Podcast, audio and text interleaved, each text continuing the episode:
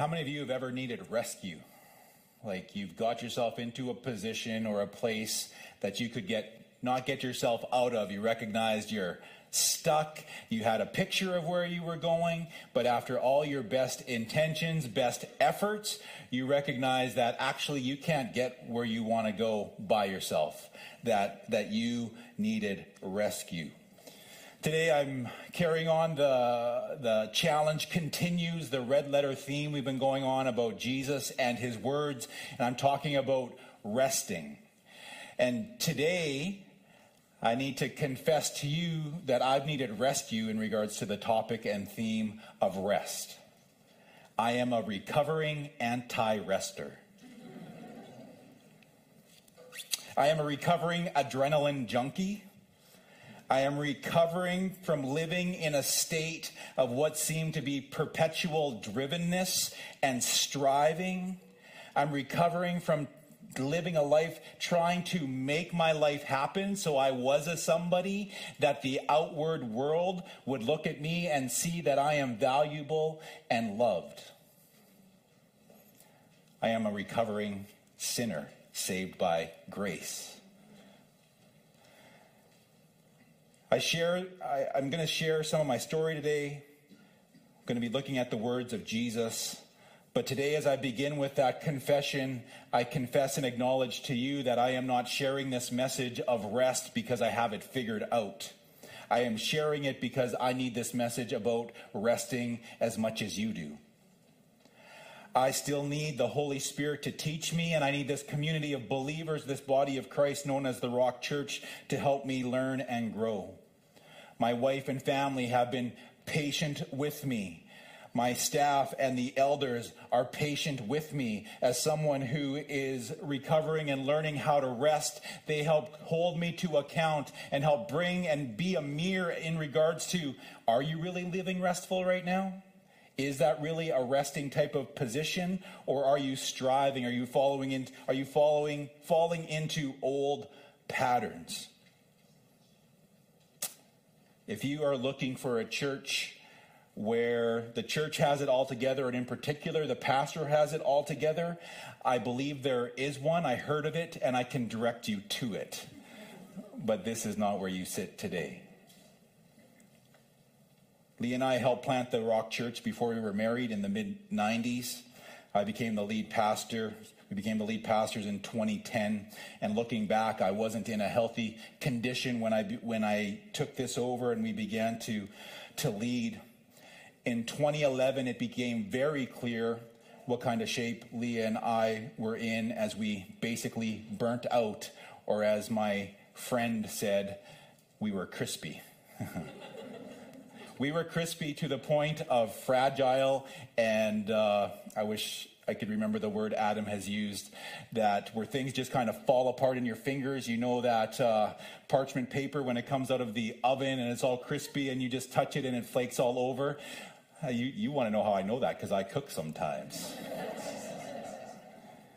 and this is an illustration going sideways quickly, so we will get back. But what does burnt out mean? It means emotionally and physically and mentally and spiritually and relationally, everything was so fragile. I managed to take everything personally. I was on the edge of tears often. I was very often viewing everybody as an object and an it as an obstacle rather than having any degree or ability to see them as love and process and discipleship. I viewed it as getting uh, that whole entitled type of piece of what about me? How about how come people can't see it from my point of view? And and forget putting myself in somebody else's shoes. Why doesn't somebody put themselves in my shoes for once? And living with that kind of edge. That burnout, which I never used to call burnout, in trying not to paint some picture that it wasn't, but to say anything less really would be to minimize it and to minimize the pain my wife went through in trying to live with somebody in that kind of state. While we were saved and confident that heaven would be our home, it felt like we were on the verge of losing our lives, our marriage, our family, and this ministry that He had called us to. In the summer of 2011, in, in uh, August of 2011, I believe it was, Leah reached out to the Focus on the Family Pastoral Care Department and had an over an hour long conversation with one of the counselors on the phone, to which I'm grateful to Focus on the Family for their part in our lives.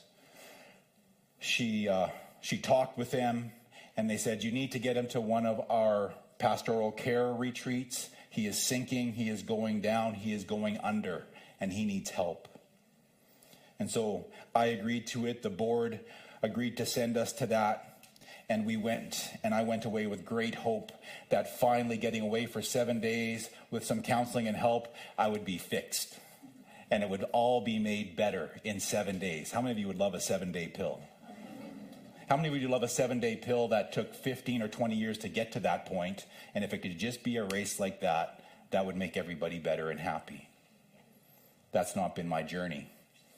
But over the past decade, by the grace of God, we have been healed. That seven days, we went to that retreat, and all that happened was not getting fixed, but rather get diagnosed. Diagnosed to the extent that when we were sitting on the couch in one of our private sessions with the counselors, they said, You are not, you are emotion, you are spiritually mature and emotionally immature. And I said, Thank you very much. I think I'll go for a walk. You apparently don't know who I am and what I'm in charge of and responsible for.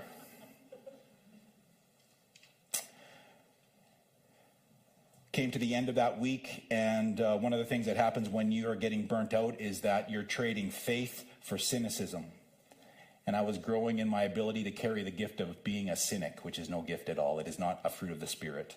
And in my cynicism, when they came to us and said, You and Leah need a sabbatical, I said, I thought to myself, You just say that to all pastors. All you want to do is get them on retreat, and if they go on sabbatical, somehow you get a kickback and make some money off it.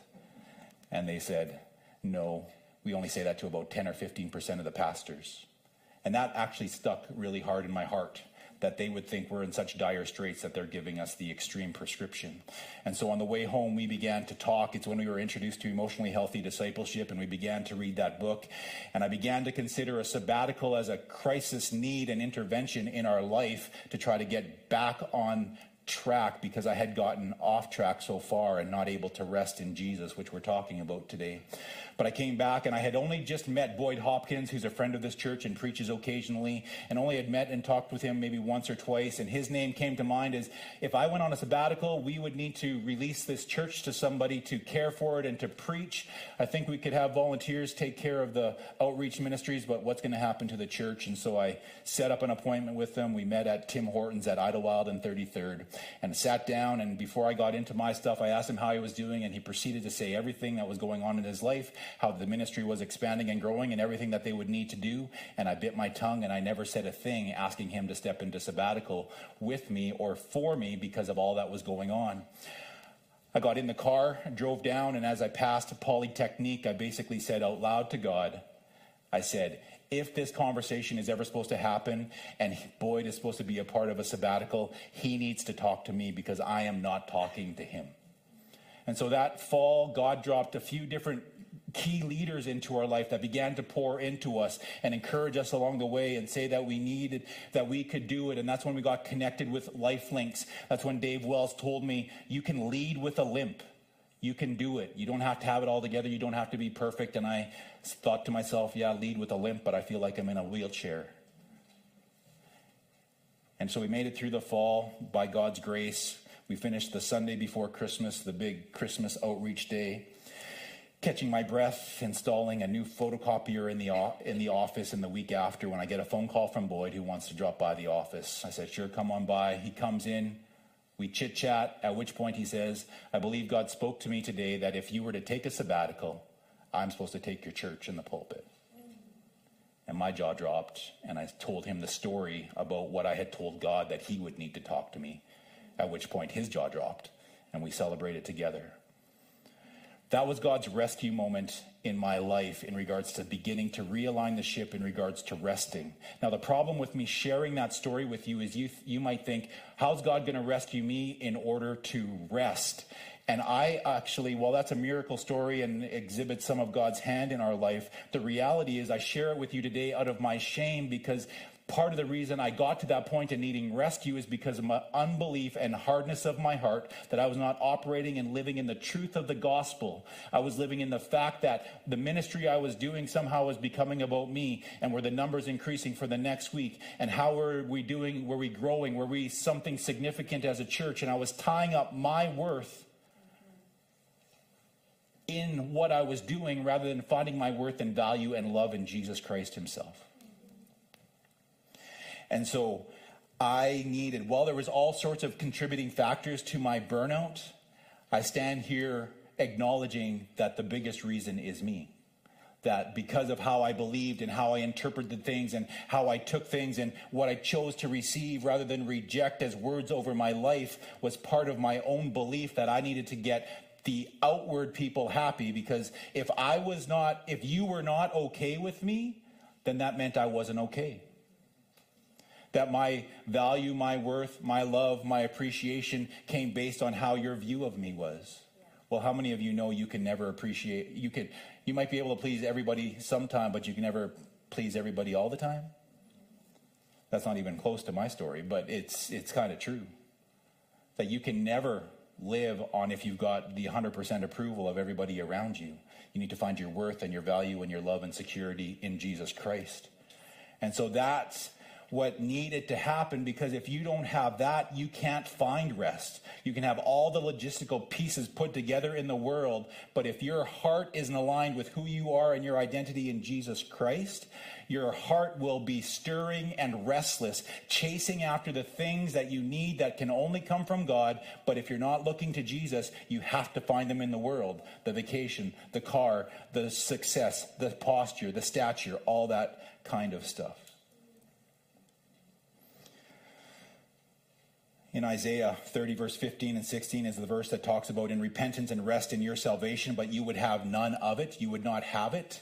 That was getting to be my story. That's what drove me to burnout, is that my pride and ego were getting in the way of being able to humbly surrender to Jesus and allow my life to be changed. Rest is so desired, but seems so elusive. So, what is the truth about rest? What does Jesus say about it? What are we to believe about it, its place in our lives? And so we're going to look at some of Jesus' words and his invitation and challenge to us in the word and his promise to us in regards to the rest and trust that Holy Spirit can bring in our hearts in order to experience the reality of rest in our lives. Will you pray with me? Heavenly Father, I thank you for your grace and I thank you for your grace in your life to Leah and I that the story from over a decade ago has a different ending than what we feared it would end with. And so, God, I've got to experience some of this, but I need this message because I keep stumbling and falling forward, falling backwards, and not getting it right. And so, out of this broken place, of just trying to learn more. I pray you would help me to convey your heart towards these people, lead us into your rest as a good shepherd, and give us soft hearts. Convict us of where our beliefs do not line up with your truth so that we can step into the life that you have actually done everything needed to provide for us. In Jesus' name, amen. The key verse for today, it was on that video, comes from Matthew 11, verse 28 to 30. Jesus said, Come to me, all of you who are weary and carry heavy burdens, and I will give you rest. Take my yoke upon you. Let me teach you, because I am humble and gentle at heart. And you will find rest for your souls, for my yoke is easy to bear, and the burden I give you is light. It's a great promise but for so many Christians seems so ethereal or just outside the grasp or for a certain type of Christian that can actually experience that promise of Jesus. And today we want to look at bringing that into the lives of us messy, broken people and what it what that looks like. In the past number of years, the message paraphrase of that scripture has become very popular, and it says this Are you tired? Worn out? Burned out on religion. Come to me, get away with me, and you'll recover your life. I'll show you how to take a real rest. Walk with me and work with me. Watch how I do it. Learn the unforced rhythms of grace. I won't lay anything heavy or ill fitting on you. Keep company with me, and you'll learn to live freely and lightly. That's the direction we want to go today, and we're going to end with that verse and pull out a couple things. But we're going to, going to do a little loop before we get there. That, that, the truths of that scripture, I've known that in my life. I think I memorized it when I was a child. But that, the truth of that scripture was apparently known in my head, but it was not lived out of my heart because the way I was believing and living totally affect my ability to rest. I was striving, driven, insecure. My pride and ego would get in the way.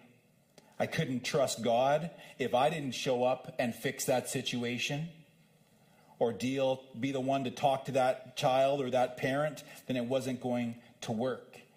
And you see, I could be sitting on my couch with my feet not moving, but my heart and mind at 100 miles an hour, stirring and not at rest.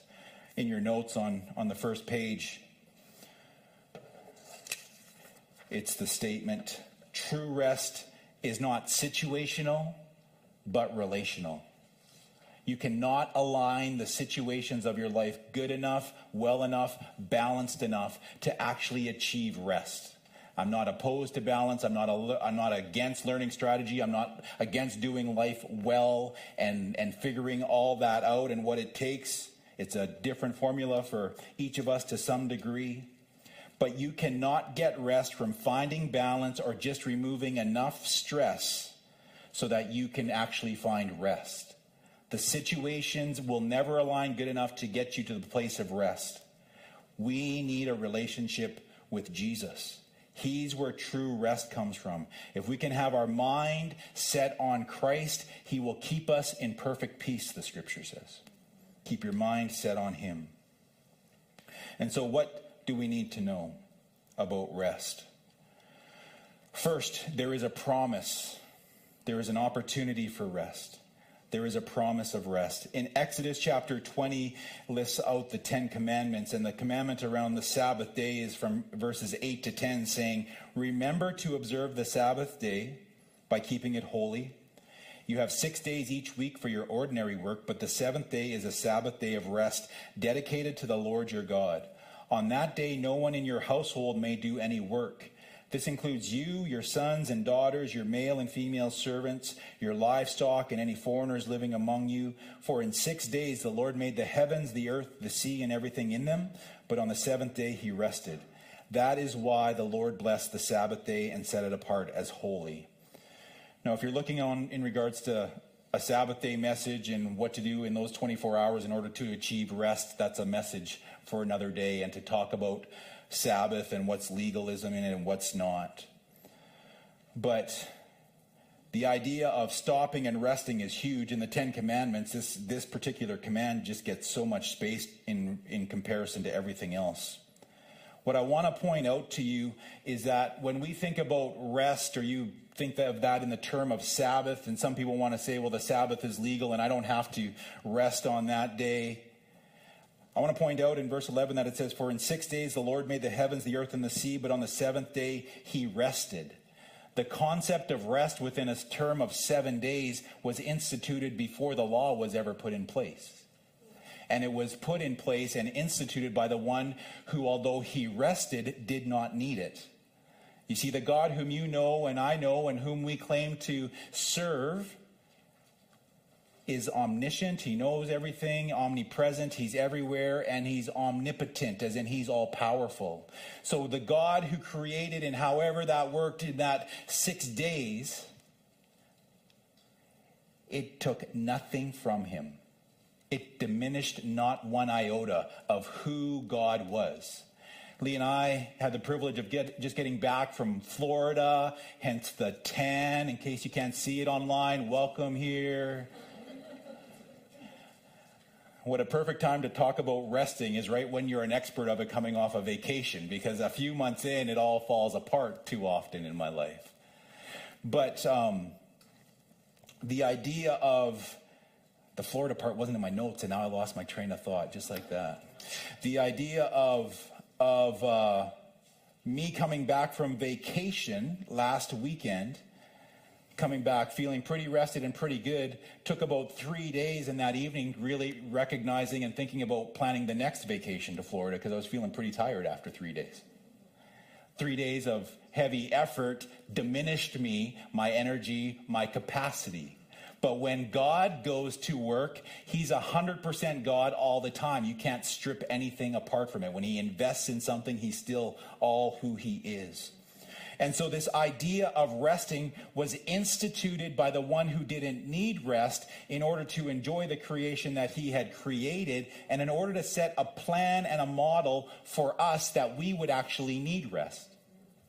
And the, the interesting thing is that God did the, did the work and then he rested on the seventh day, but he created man on the sixth day so that their first full day on earth was a day of rest. We don't live our lives working and trying to throw in some rest. Work, slave, um, strive, try to throw in some rest just to keep it going, to keep the work cycle going. As children of the Almighty God, your portion and your inheritance as His son and daughter is that you work from a place of rest. The work flows out of your position and your place and your rest with God the Father, the Son, with the Holy Spirit. Matthew 12, 8 Jesus threw all the legal stuff on his head when he came and fulfilled it all. He didn't cancel it, he fulfilled it perfectly. And it says that the Son of Man is Lord even over the Sabbath. So God came, did this perfect creation. After he created it perfectly and mankind was created and they were engaging and stepping into living in this perfect world, what happened? Unbelief and hardness of heart wrecked their rest. Sin entered the world when they disobeyed God. And the perfect garden was now where they even had work of naming the animals as just part of life and joy. Now work became toil and sweat and pain. Now rest would have to find a new way. Unbelief and disobedience broke the opportunity for that first and perfect rest with God. And then God worked through time and history, and the law was established, and he called the Israelites, saved them, and drew them into Egypt, and then pulled them out of Egypt with the promise of the promised land, split the Red Sea. They're all coming out, and what happens is unbeliefness, unbelief, and disobedience and hardness of heart kept them from receiving the rest of the promised land. Unbelief, hardness of heart, disobedience, keeps us time and time again from enjoying the rest of God. But then God provided means for a final rest. It's a rest that's available to you and me because He sent Jesus to fulfill the law by becoming the perfect sacrifice by being the Lamb of God. The sacrificial system that was in play for all the Israelites for all that time now came to an end because Jesus was the perfect sacrifice, which meant that now all the working that had been needed to get into relationship with God would be ceased because he was the final work. He was the final sacrifice. Hebrews chapter 4, it's not in your it's not on the screen but i encourage you to go home and, and read the first 13 and 14 verses over and over again i'm just going to pick up a few starting at verse 6 it's this amazing uh, dialogue and, and uh, contribution in regards to rest for those who believe in jesus so god's rest is there for people to enter but those who first heard this good news failed to enter because they disobeyed God. That's what we described garden Israelites. So God sent another time for entering his rest, and that time is today, as in the present, literally the present. God announced this through David much later in the words already quoted. Today, when you hear his voice, don't harden your hearts. Now, if Joshua had succeeded in giving them rest, do you remember Joshua led the Israelites into the promised land? God would not have spoken about another day of rest still to come. So there is a special rest still waiting for the people of God. For all who have entered into God's rest have rested from their labors. And he's talking about like those labors of going after God, just as God did after creating the world. So let us do our best to enter that rest. But if we disobey God as the people of Israel did, we will fail. We will fall, pardon me. We need to step into belief in that He is our all in all. He is our life. He is our salvation. He is the place where we find security and validity. Because if we believe anything else in that, we go about like the Israelites did, trying to make their own life, trying to make their own place. That's why they would go after idols, go after other spouses, go after all the different things that were positioned in front of them because they were trying to make life happen for themselves. But we needed a Savior. And Jesus is our Savior, He is our rest. So there is a promise, and the promise of rest is not situational, it's relational, and that relationship is in the promise of Jesus, our hope. Number two, there is a struggle there is a struggle. Self and society play into our flesh. You see, a three month sabbatical didn't save us because we could just get back on the same track with the same temptations. I can be sipping pina coladas, non alcoholic, by a pool, at a resort. you can sip on that one for a minute if you want.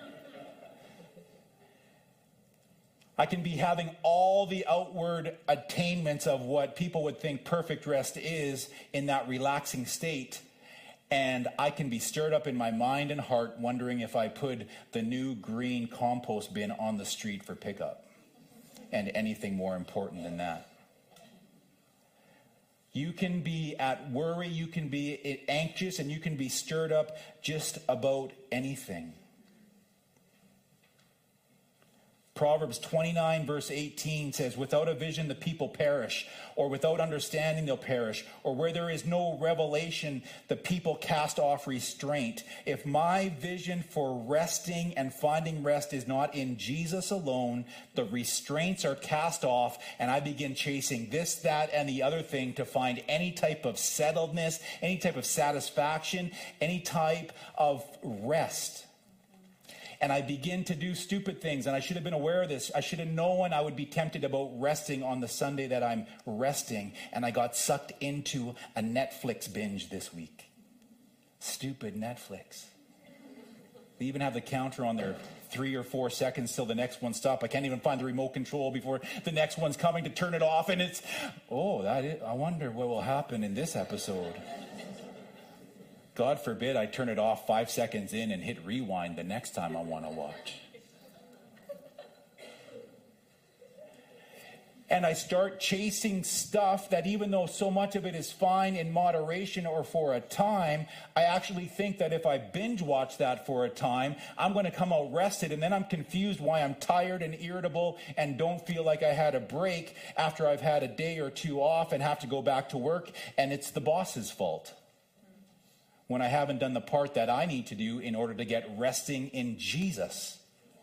And I wonder how many times we make our spouse or our boss God and ask them to determine our state of restfulness rather than going after it ourselves. That's a freebie. The first, first service didn't get that statement. We didn't have a paradigm of healthy rest. We had a, a paradigm that would say chase or get a day off, but the idea of just being, dealing with your heart issues so that you find your place in Jesus and being settled with Him wasn't all there. So there's that struggle, and then there's there's the spiritual struggle that that actually God promises this rest, but the enemy wants to come at us, and he wants to steal, kill, and destroy. John Mark Comer, Comer, pardon me, in his book, The Ruthless Elimination of Hurry. I sped read that this past week. hey? That one was for you, Brad.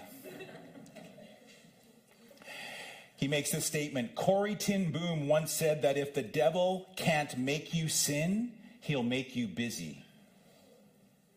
If the devil can't make you sin, he'll make you busy. There's truth in that. Both sin and busyness have the exact same effect. They cut off your connection to God, to other people, and even to your own soul.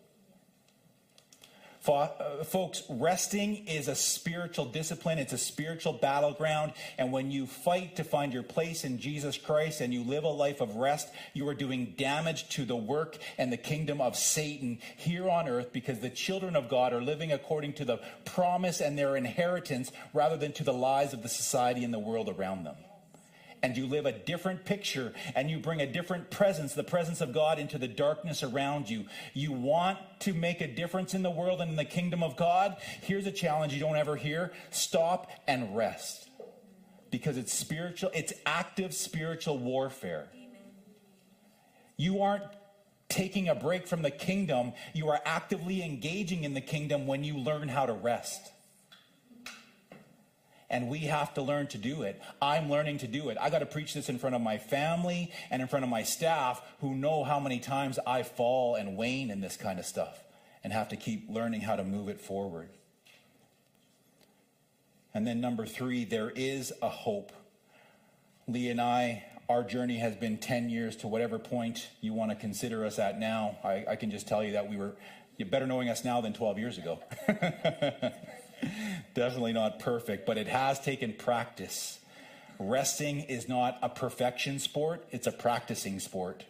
And the enemy wants to steal, kill, and destroy when you get on a tear or you get into a busy season, and there'll still be busy seasons that come. And he wants to steal the glory from it rather than let you rest in Jesus. So we need to know that there is hope that Jesus will disciple us, help us, and lead us through. We need to come to understand where true rest comes from relationship, relationship with Jesus, not situations getting balanced. Because if we don't recognize this, we're at risk. What are we at risk of? We're at risk of three very D words that are dangerous to a Christian disillusioned, if you don't understand that there is a promise of rest for you, even in this world, not just for eternity, you could actually think that rest is based on your lifestyle or how well you've mastered your life or balanced it. You, beca- you could become dis- and you want to give up. You could be disillusioned to think that rest comes for lucky people or people who have easier circumstances than you. And that it just comes to some people, but not you you could think that rather than the gospel of being rest in Jesus, that it depends on outward situations rather than the relation. That's the first D. The second D that is a risk for us is we could get deceived we could actually think that this should be easy rather than hard, that there is no flesh struggle, that there is no spiritual struggle, and that we settle for being busy and the good feelings that come from adrenaline rushes or getting resentment or being the person that says, if I don't do it, nobody's going to do it. Yeah. Anybody else said that in here besides me? Yeah. yeah. Besides me and Leah? Guess we got some confessing to do. We can get resentful, we can get twisted and get deceived, and we can get complacent, like who cares if we get deceived. And then finally, we could get discouraged. If we don't actually believe that Jesus is able to transform us through the power of Holy Spirit, then there's no way forward, or I'll never get there. I'll never be able to experience any rest.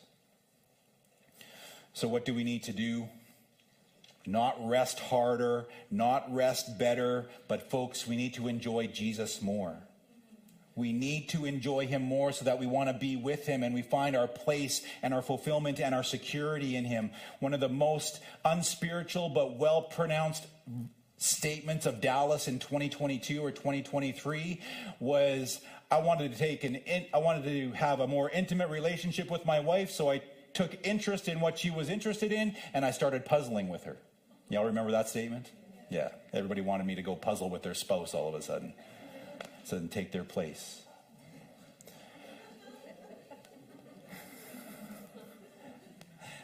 I'm in the States on vacation, and I'm going down the same kind of road of God, I'm working for you. I'm starting to contemplate these kind of thoughts. Father, I, I love you. I want my life to be a fragrance and a blessing to you and to do well. But I get jealous of my wife and how she talks about having such an intimate relationship. And I hear other people in the church, and, and I know that sometimes I still boil it down to, am I doing my stuff and getting it right? And are you pleased with me? And I want a more I want a more intimate relationship with you, so I'm doing this and my life out of love for you without this outward stuff that I struggle with. And so I'm reading and I read a blog, and you know what the blog tells me? It says to get more intimate with God, take an interest in what God is interested in. And I said, Does God want a puzzle or what? But it, it totally changed my, uh, adjusted some of my thoughts that rather than just doing for God again and just receiving my marching orders for the day, is what is He interested in? Why is He asking me that? What might He be asking me to? And that conversational, relational, intimate piece rather than just the uh, top down kind of picture piece that I can too often get stuck in. Matthew chapter 11, wrapping this up in those verses again. Jesus, isn't it interesting that Jesus' description of rest and his invitation to come to me is totally immersed in the picture and the symbol of an oxen working? His picture of rest is given in a work metaphor yoke and burden. The yoke is easy, the burden is light, and we're supposed to think about that as resting.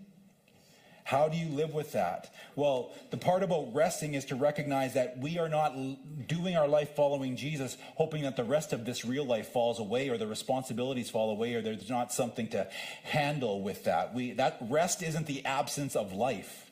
We are to rest within the context of life, so there must be something about our perspective. Yes, I want to grow in the character of God so that when the yoke is on me and the burden is on me, that I'm a big ox and I can ha- handle a big burden, but it goes easily because I have the strength of character of Jesus Christ.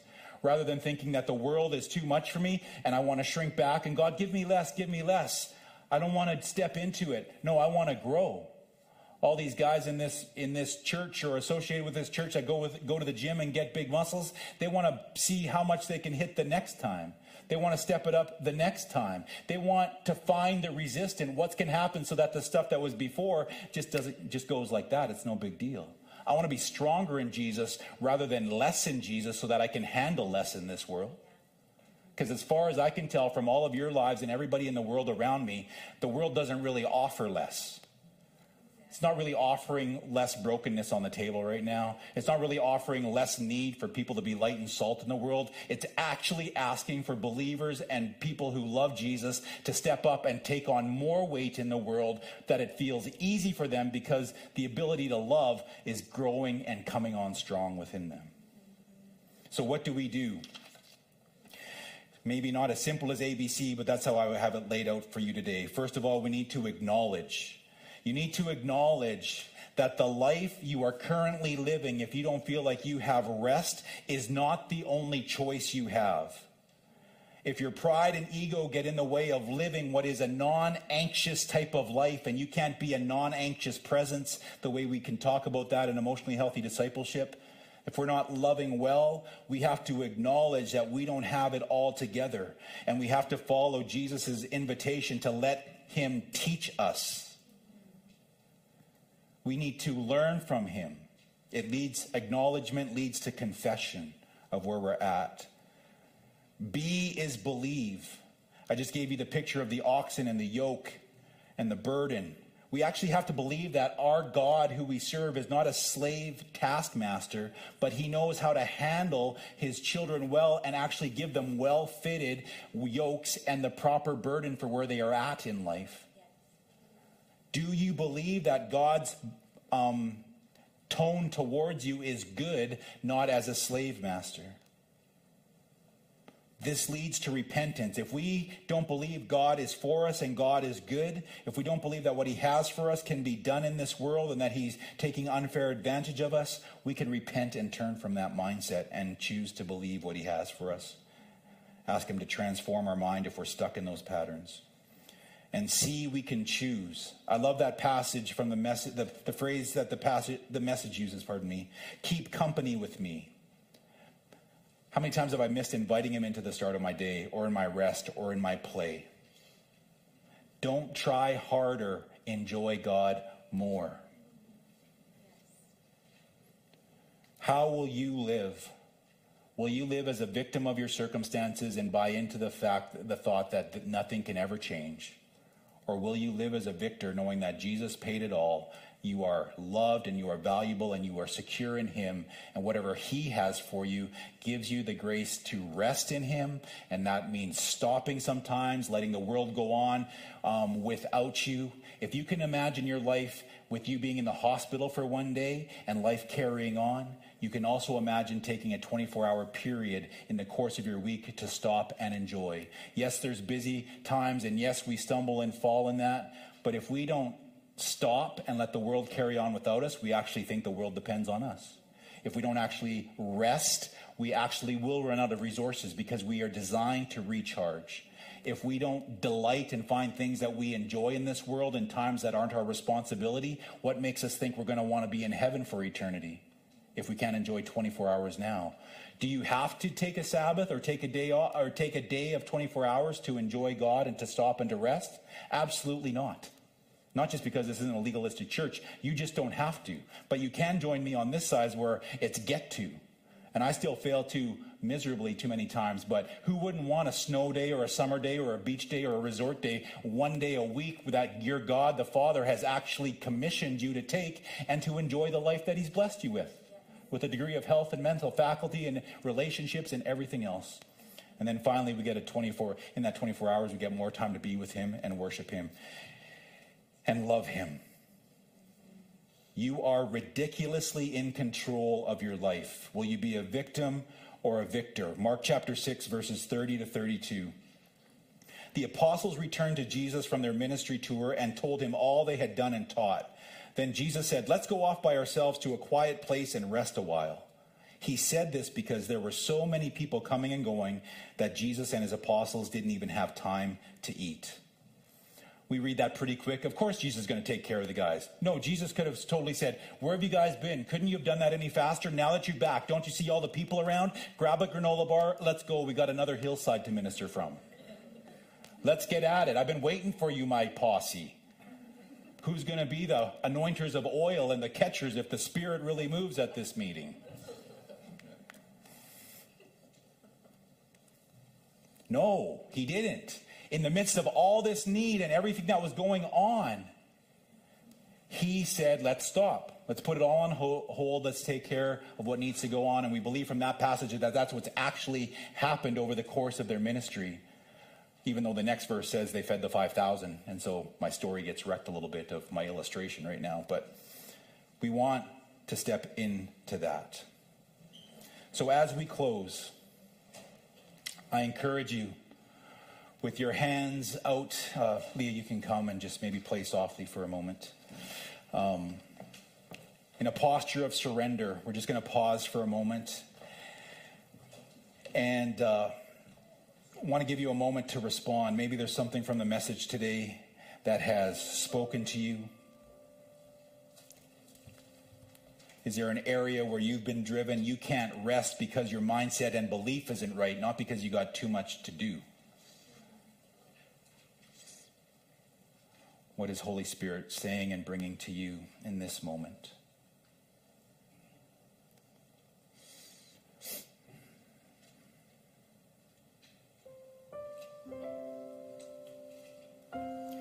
Would you take that and just maybe place it symbolically in the hands in front of you as a um, move of surrender? And if these words resonate with your heart, you can pray them after me. Dear Jesus,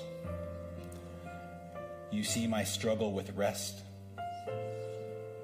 You see these beliefs that oppose the truth of the gospel. I have chased too many things. I have become exhausted, hoping for rest. But today, I respond to your invitation to come for rest. And so I surrender these at your feet. And I receive your forgiveness as I confess my sin and unbelief and hardness of heart that has allowed me to be driven and, stri- and striving for things in the world around me. Forgive me, heal me, cleanse me. I look for my rest in you today. In Jesus' name.